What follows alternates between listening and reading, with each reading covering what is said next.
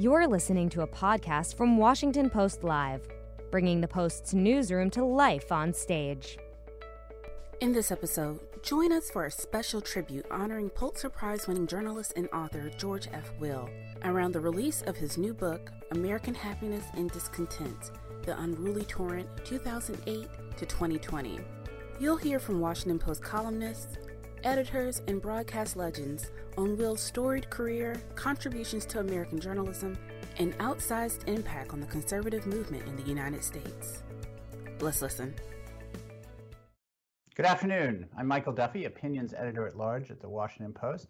Thank you for joining us today as we turn a spotlight on the work of our Post colleague, George Will, who turned 80 this year and has a new book out this week.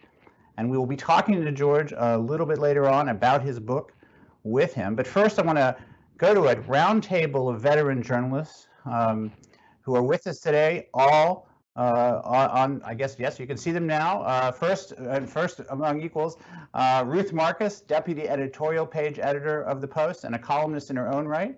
Columnist Eugene Robinson, and a Pulitzer Prize winner in 2009. And Bill Kristol, a longtime political strategist and editor at large at The Bulwark. Thank you guys for joining us today. Well, we all know George, and we've all worked with George, and we all read George. Uh, he began working at the Post in 1974, and just three years later, won the Pulitzer Prize. Ruth, uh, I'm going to start with you. You oversee all of our signed opinion pieces. What do you think, if you could even take a crack at this question, what do you think the impact of George has been on not just our pages, but also commentary in general in America over the last 50 years? You want to try that one? There's so many different things to say, but I'll try a few. Um, the first is um, that some people think that being a columnist is uh, a, a, kind of like an oil well that runs dry. You've had an idea and you've you lived up your usefulness. George Will is proof for those of us who've been writing a column for a while and want to keep doing it that that is simply not true. And the reason it's not true is George's mind and George's interests and George's ability to go out and do reporting. He is just constantly seeking out new people to write about, new ideas to feature. And while he is a conservative and um, which means being very wary about changing your principles and changing ideas. Um, he has changed his views on some things over time. For example, the role of the courts, which is something I write about a lot. He no columnist um, in America, not no less on our pages, um, wrote less about Donald Trump, but had more impact in terms of when he did, um, and I say deign because I begged him to do it more. When he did decide to write about Donald Trump, George Will's words thundered. And that gets to the last thing I'll say, though I think I could go on at enormous length. George Will's use of language is an inspiration to all of us. He doesn't use cliches, he finds fantastic words to come up with, and he doesn't um, write down to his readers. He thinks they can deal with complex sentences, though I think he wrote about a 69 word um, Murray Kempton one. I think that's the right columnist. That was a little bit long for me, but he believes that readers can keep up with complicated ideas, erudite language, and um, complicated sentences, and um, and they've proven him right for many years now. Gene, it's no secret that your political perspective probably differs somewhat from George's. Uh, but you've said that uh, when you first started as a columnist, uh, he offered not only support but some some good advice. Do you remember what it was? Well, look, he was a um, he was a, an incredibly generous colleague. Um, a couple after I started writing my column in 2005, a couple months later, I got a phone call, and Mr. Will would like to have lunch, and so I great. Well, it, I, I, don't think it'll come as a surprise that it, it, in in those days he had lunch at the same restaurant at the same table every day because that's a George Will thing to do. Uh, so I arrived at uh, this uh, bistro in Georgetown, and uh, he said, ah, you know, Gene Robinson, well, you know, I, I, I disagree with you on everything, but you write a good column. and he was he was very generous um, about uh, talking to a, a rookie about uh, how to do this because I wanted to know how how by then he had been doing his column already for 30 years and I was I, I wanted to know how he managed to keep it so fresh uh, and and also how he managed to to just write so elegantly every time and and he, he couldn't give me the the the the secret of his elegance, but he but he did uh, tell me how he thought about his columns over time, how he um, combined his um, reporting, how he thought about the trips that he took, um, uh, and how they factored into the columns and how he it was it was just a sort of a master class in in how to do this. Uh, at one point he said something um, that i thought was really odd. He said you know i just don't know how anybody lives without a column. And i thought that was the oddest thing anyone had ever said to me. I told people about it for months afterwards this weird thing George Will, you know, a that George Will turned out to be a great guy, and and second, this weird thing he had said. Uh, and of course, now, having done the column for 16 years, I totally get it. I totally understand um, uh, exactly what he meant. How could how could you let all this stuff happen and all these these these bizarre people uh, emerge into the public consciousness and and, and not write about it? Um, what would you do? You would explode. And uh, and I think um, so. I'm glad that George uh, continues to do what he does, does and, and and doesn't have to explode. uh, Bill, uh, I think you probably agree. Uh, George is a dyed-in-the-wool conservative um, and has made a career out of you know, writing about principle in politics, uh, and that sometimes has taken him or put him at odds with the Republican Party. He famously left the GOP in uh, the middle of 2016, uh, uh, after then House Speaker Paul Ryan uh, endorsed Donald Trump for president. You yourself have uh, vehemently opposed Trump's nomination. I want to share a clip from Fox News Sunday around that time when he was explaining to anchor Chris Wallace why he was taking leave of the party. Let's take a listen to that. I left it for the same reason I joined it in 1964 when I voted for Barry Goldwater. I joined it because I was a conservative. I leave for the same reason that I'm a conservative. Give you a timeline. Shortly after Trump became the presumptive nominee, he had a summit meeting with Paul Ryan where they stressed their common principles and their vast shared ground, which is much more important than their differences.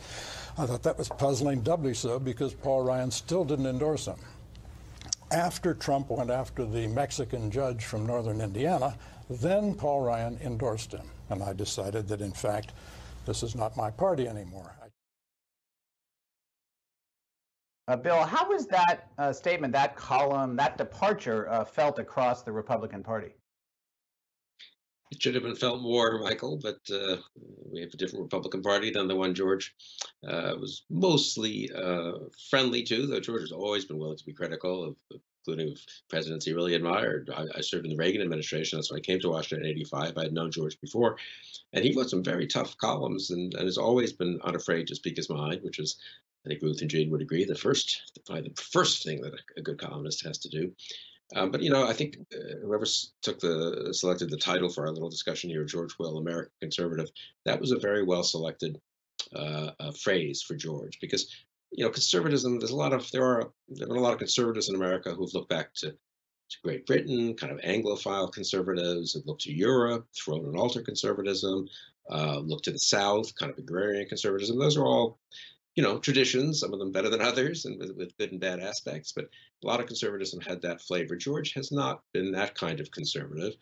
The other side of it, American, though, a lot of American conservatism has been in practice a kind of populism, uh, rebellion against elites. Again, some of it, I would argue, moderately healthy and uh, invigorating, but at times can go off the rails and has really gone off the rails in the last uh, six, seven, five, six years uh, George really is an American conservative, and I think that's what makes him so refreshing and interesting and important. I mean, genuinely an important figure when people write the history, uh, American intellectual history, the history of American conservatism.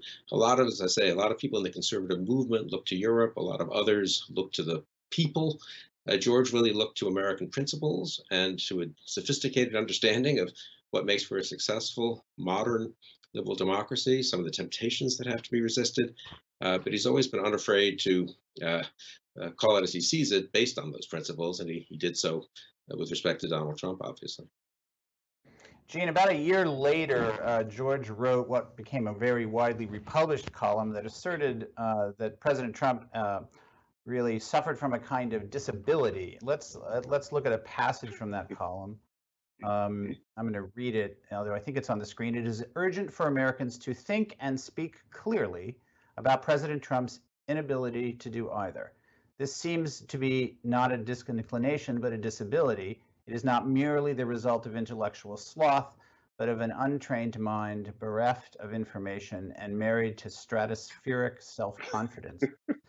um, this sounds now, three or four years later, more like a warning than uh, a, a, diagnosis.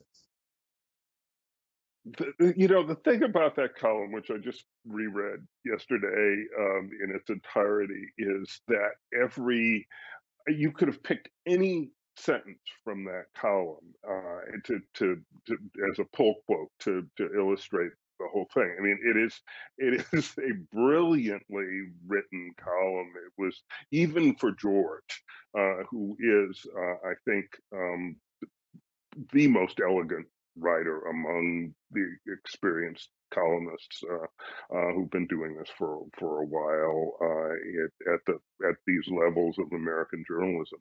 Uh, I mean, George, it, it's it. I just marvel at his writing, but this particular column was just one in which everything uh, aligned, and uh, and you, you I marvel at it.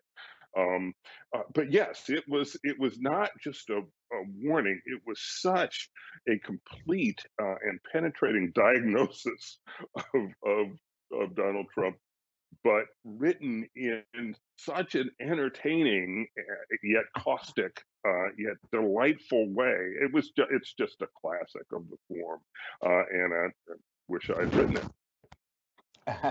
that, that's the highest praise any writer can give. Wished I'd written. Uh, Ruth, uh, reading this now, what does that make you thinking? Can you? I'm going to go out on a limb and ask you, uh, what's it like to edit it, George Will? uh, okay, I, am going to give uh, a story that predates that column. I had been encouraging George to write when the spirit moved him, um, and that we would get it out to all of his readers, his readers in newspapers across the country, in addition to his Washington Post readers. So as we were trying to pick our jaws up off the floor on inauguration day 2017, my phone rang. I think it was a phone call, and it, the um, George's assistant said, "Mr. Will wants to know if you might be able to consider taking approximately 300 words from him on the most dreadful inaugural address in history." And I allowed us how I was very, very eager to get that. And within about 20 minutes, 320, 360 perfectly crafted James Madison quoting words arrived that set the stage for George's coverage of the Trump presidency, which was, as I said, very deliberately restrained and calculated. He doesn't like to chase the soccer ball that everybody else is chasing. Um, but boy, when he kicks it, he kicks it good and hard. And so the best way to um, edit George Will is to let George be George um, and to go off and write about the people and Supreme Court cases and issues that nobody else is writing about because that's what keeps him um, going and that's what makes his column so endlessly interesting. I'll just tell one more story, which is um, goes to Gene's point about George not understanding how anybody cannot write a column. This is a George Will vacation. George Will says he's going on vacation, and his direct editor says, Will's going on vacation. And I say, okay, so we'll be down to three or four columns this week. And lo and behold, except for one vacation that I remember where he did indulge his wife by um, stopping himself from writing columns, he literally can't. He just sees things, they intrigue him, they annoy him, they amuse him, and he needs to share it with us. And thank God for that. Bill, I appreciate what you said also about um, George criticizing other Republican presidents besides Trump. He could be uh, withering about uh, George Herbert Walker Bush, for example, when the when he wanted to be.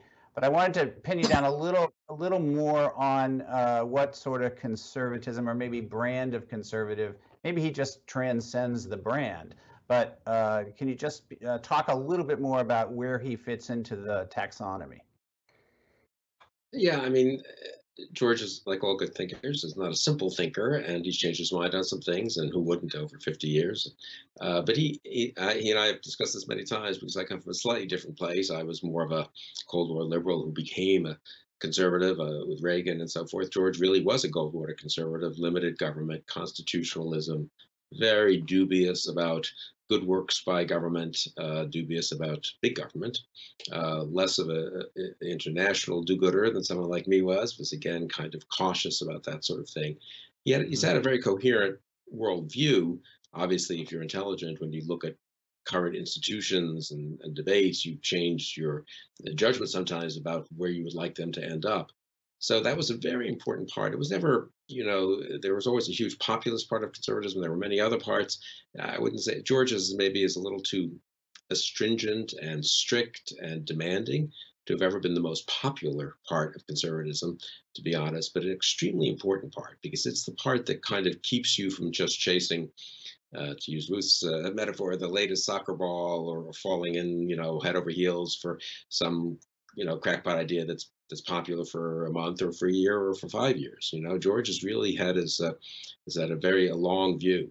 And that's what conservatives are supposed to have, right?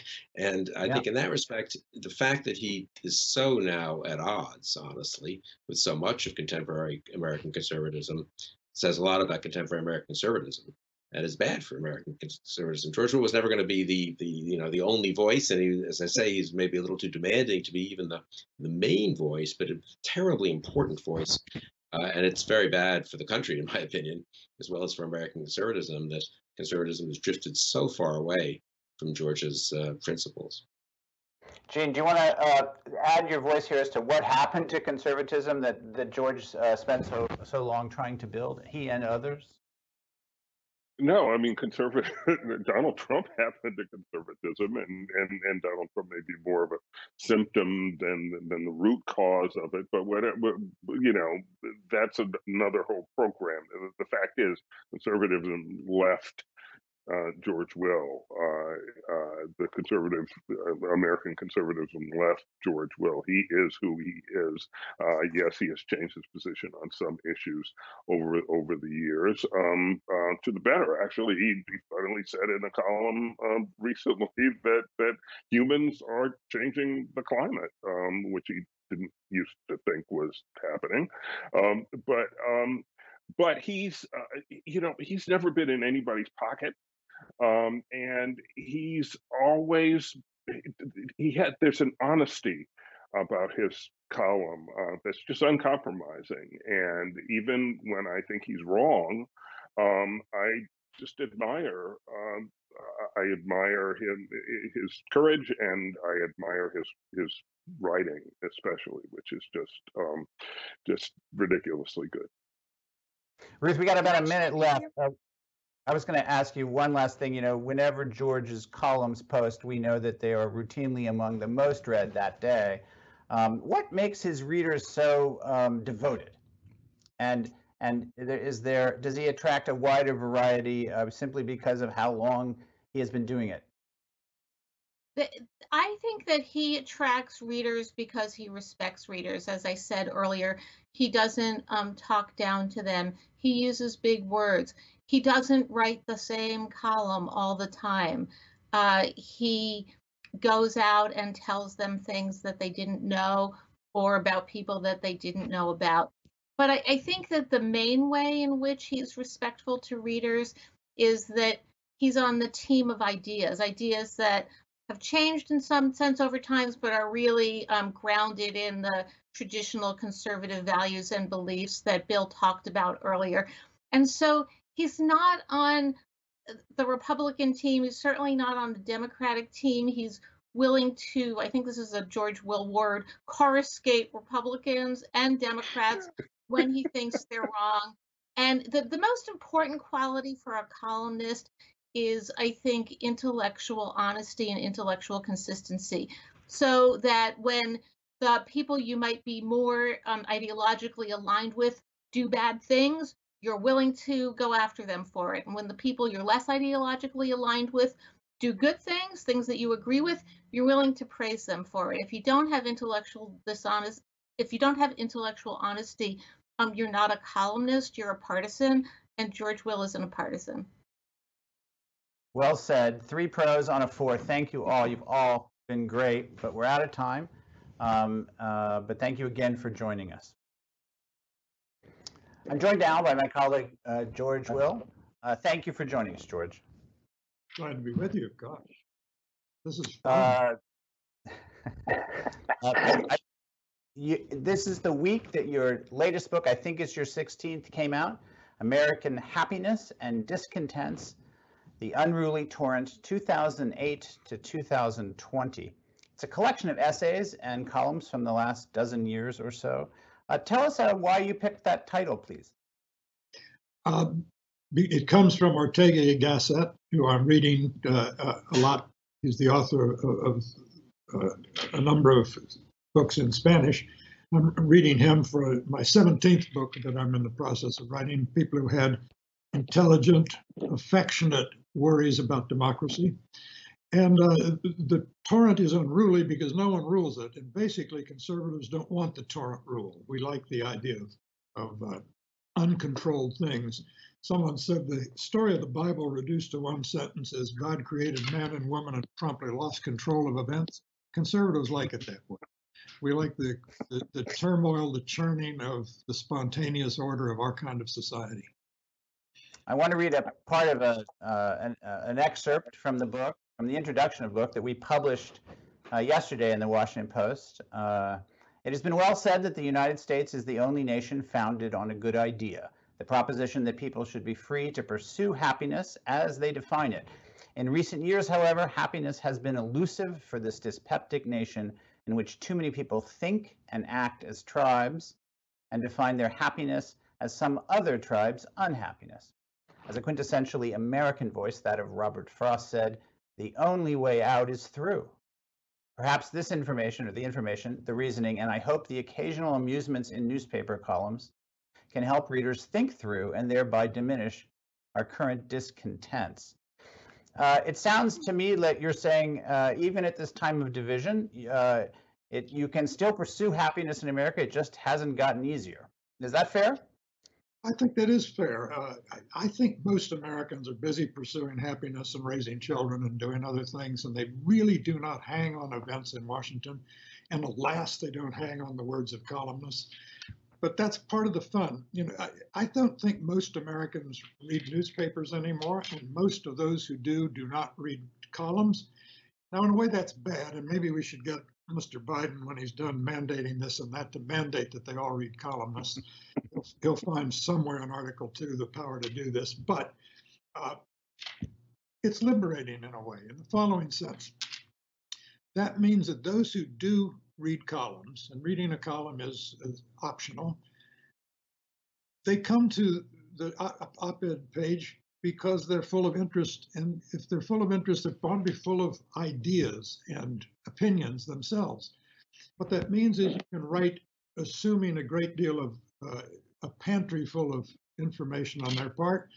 And as, as Ruth stressed a moment ago, you don't need to write down to them. You can write up to them, really. Uh, and you do, you're only asking them to bear with you for 750 words.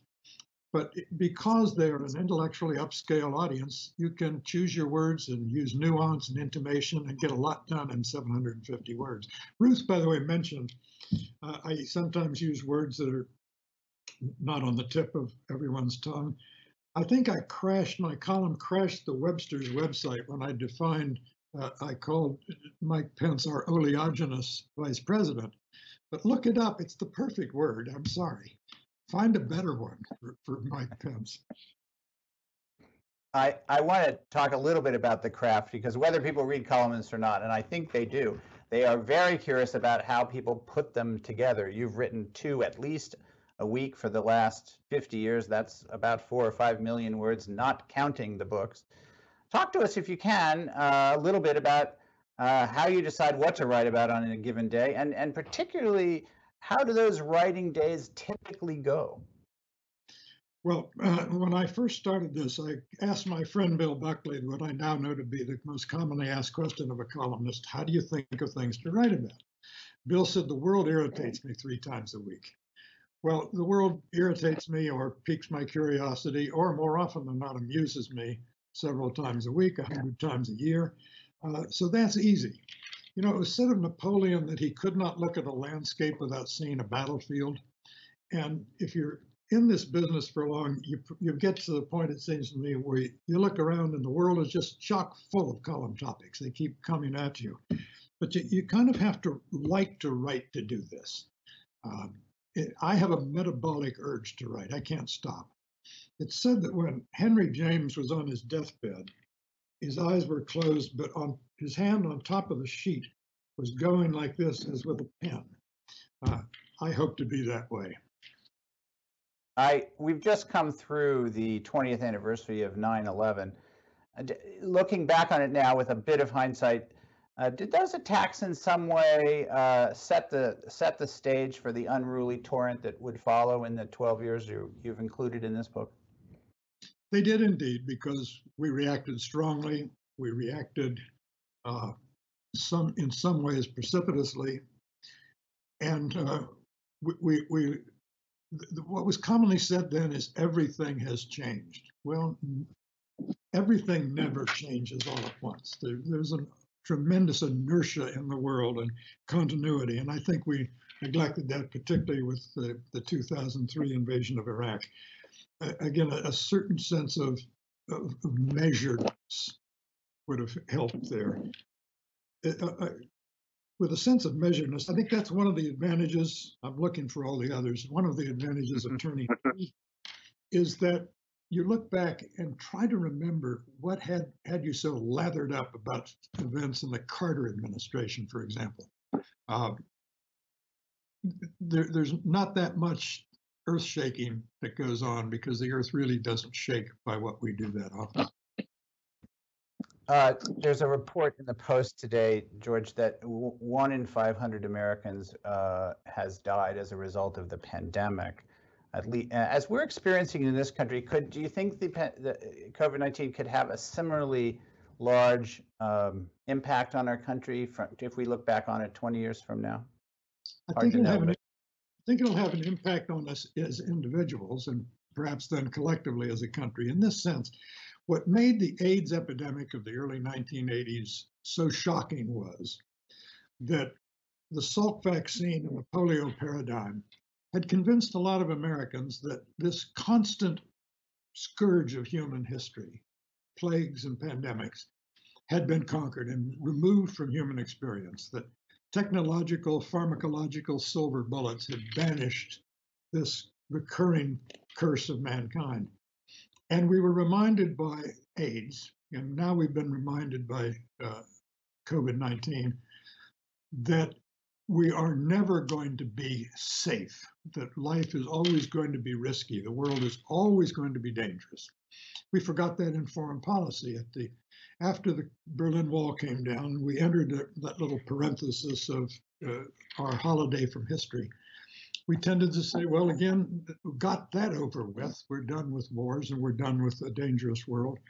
Turned out not to be so. That's why uh, both the pandemic and 9 11, and it's sort of fitting that we're in, in a sort of second wave of the pandemic as we experience the 20th anniversary of 9 11, We're both summons, uh, abrupt summons back to reality. With all of the tumult, um, torrent, the, the, are you concerned about the sustainability of the conservative cause with all that's going Yes, I am, because uh, conservatism requires self denial. It requires saying not everything can be had all at once. Uh, you know, it's been well said that the first rule of economics is scarcity is real, choices have to be made. The first rule of politics is ignore the first rule of economics, and both sides are doing it now with, with a vengeance. Uh, so yes, I'm. Uh, I, I think the transaction costs of democracy are always with us, but they're getting a little steep now that we we measure them in trillions, not in billions. Uh, can you talk a bit about where you think the Republican Party is headed, or at least can you make a guess at their vector? Uh, well, so far they are, uh, shall we say, no more responsive to every sulfuric belch from Mar-a-Lago. But uh, I, here's where I um, have a slight burst of uncharacteristic optimism. Mr. Trump is an entertainer. And one thing an entertainer cannot be is predictable and boring. And it turns out, I think more and more people are cottoning on to the fact that he has one pedal on the organ and he's worked it for 30 years with very few changes. The only change is that it used to be Japan was going to eat our lunch and now it's the Chinese. But other than that tweak, he's been saying the same thing. And I do think the great human capacity for boredom is going to help us here. That uh, he, at the end of the day, he's going to be a bore. And uh, he, he may actually slink off stage. Uh, the Democrats, meanwhile, have uh, only the thinnest uh, grip on the levers of government uh, this at this moment. Uh, do you think they have played their they're playing their cards well? I think they're making uh, a mistake. In 1933, Lyndon Franklin Roosevelt, with the New Deal, changed the relationship of the citizen to the central government in a fundamental way, but did so after the 1932 landslide and he did so a country frightened that they might be con- condemned to permanent depression. In 1965, after my man Goldwater was routed by uh, Lyndon Johnson, uh, Johnson went to set about, as he saw it, completing the New Deal, but he did so after again a landslide.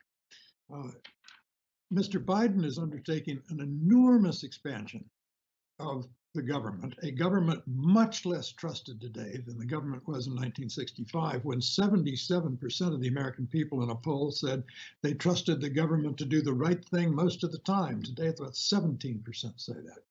So I think they're making the Lyndon Johnson mistake here. Uh, and I think they're, they're, apt to pay for it, whether or not inflation is ignited.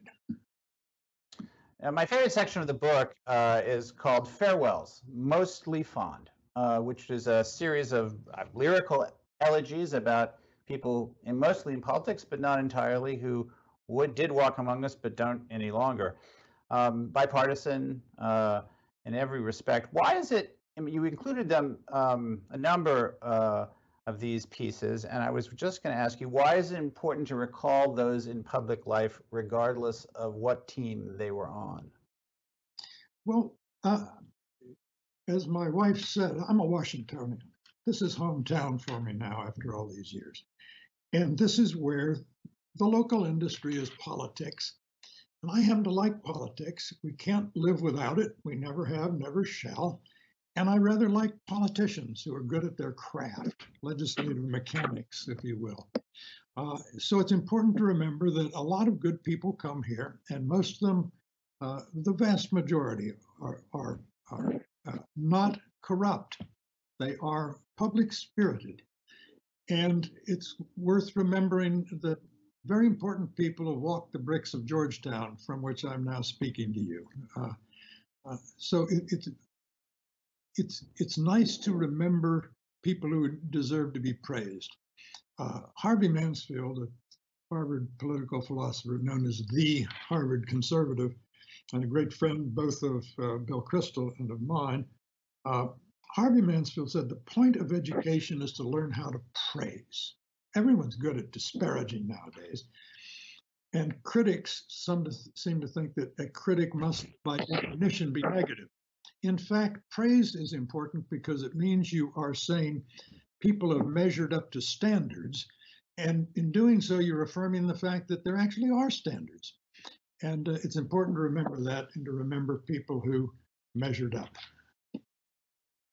Well, thank you. We are out of time. George Will, congratulations on American Happiness and Discontents. Thank you for joining us. We were privileged to have the, the excerpt uh, uh, in the Post yesterday. Um, it's been an honor to speak with you today, and I look forward to what comes next. And I'm sure there's a column due in 24 hours if you haven't already written it. It's written. it's already. Thanks. I thought. Thank you again. To uh, to everyone else, um, thanks for joining us. Uh, please go to WashingtonPostLive.com to check out other interviews that are coming uh, in the next few days. Register first and find out what else is on. I'm Michael Duffy. Thank you, as always, for watching. Thanks for listening. To hear more interviews from this series and other Washington Post Live programs, visit us at WashingtonPostLive.com.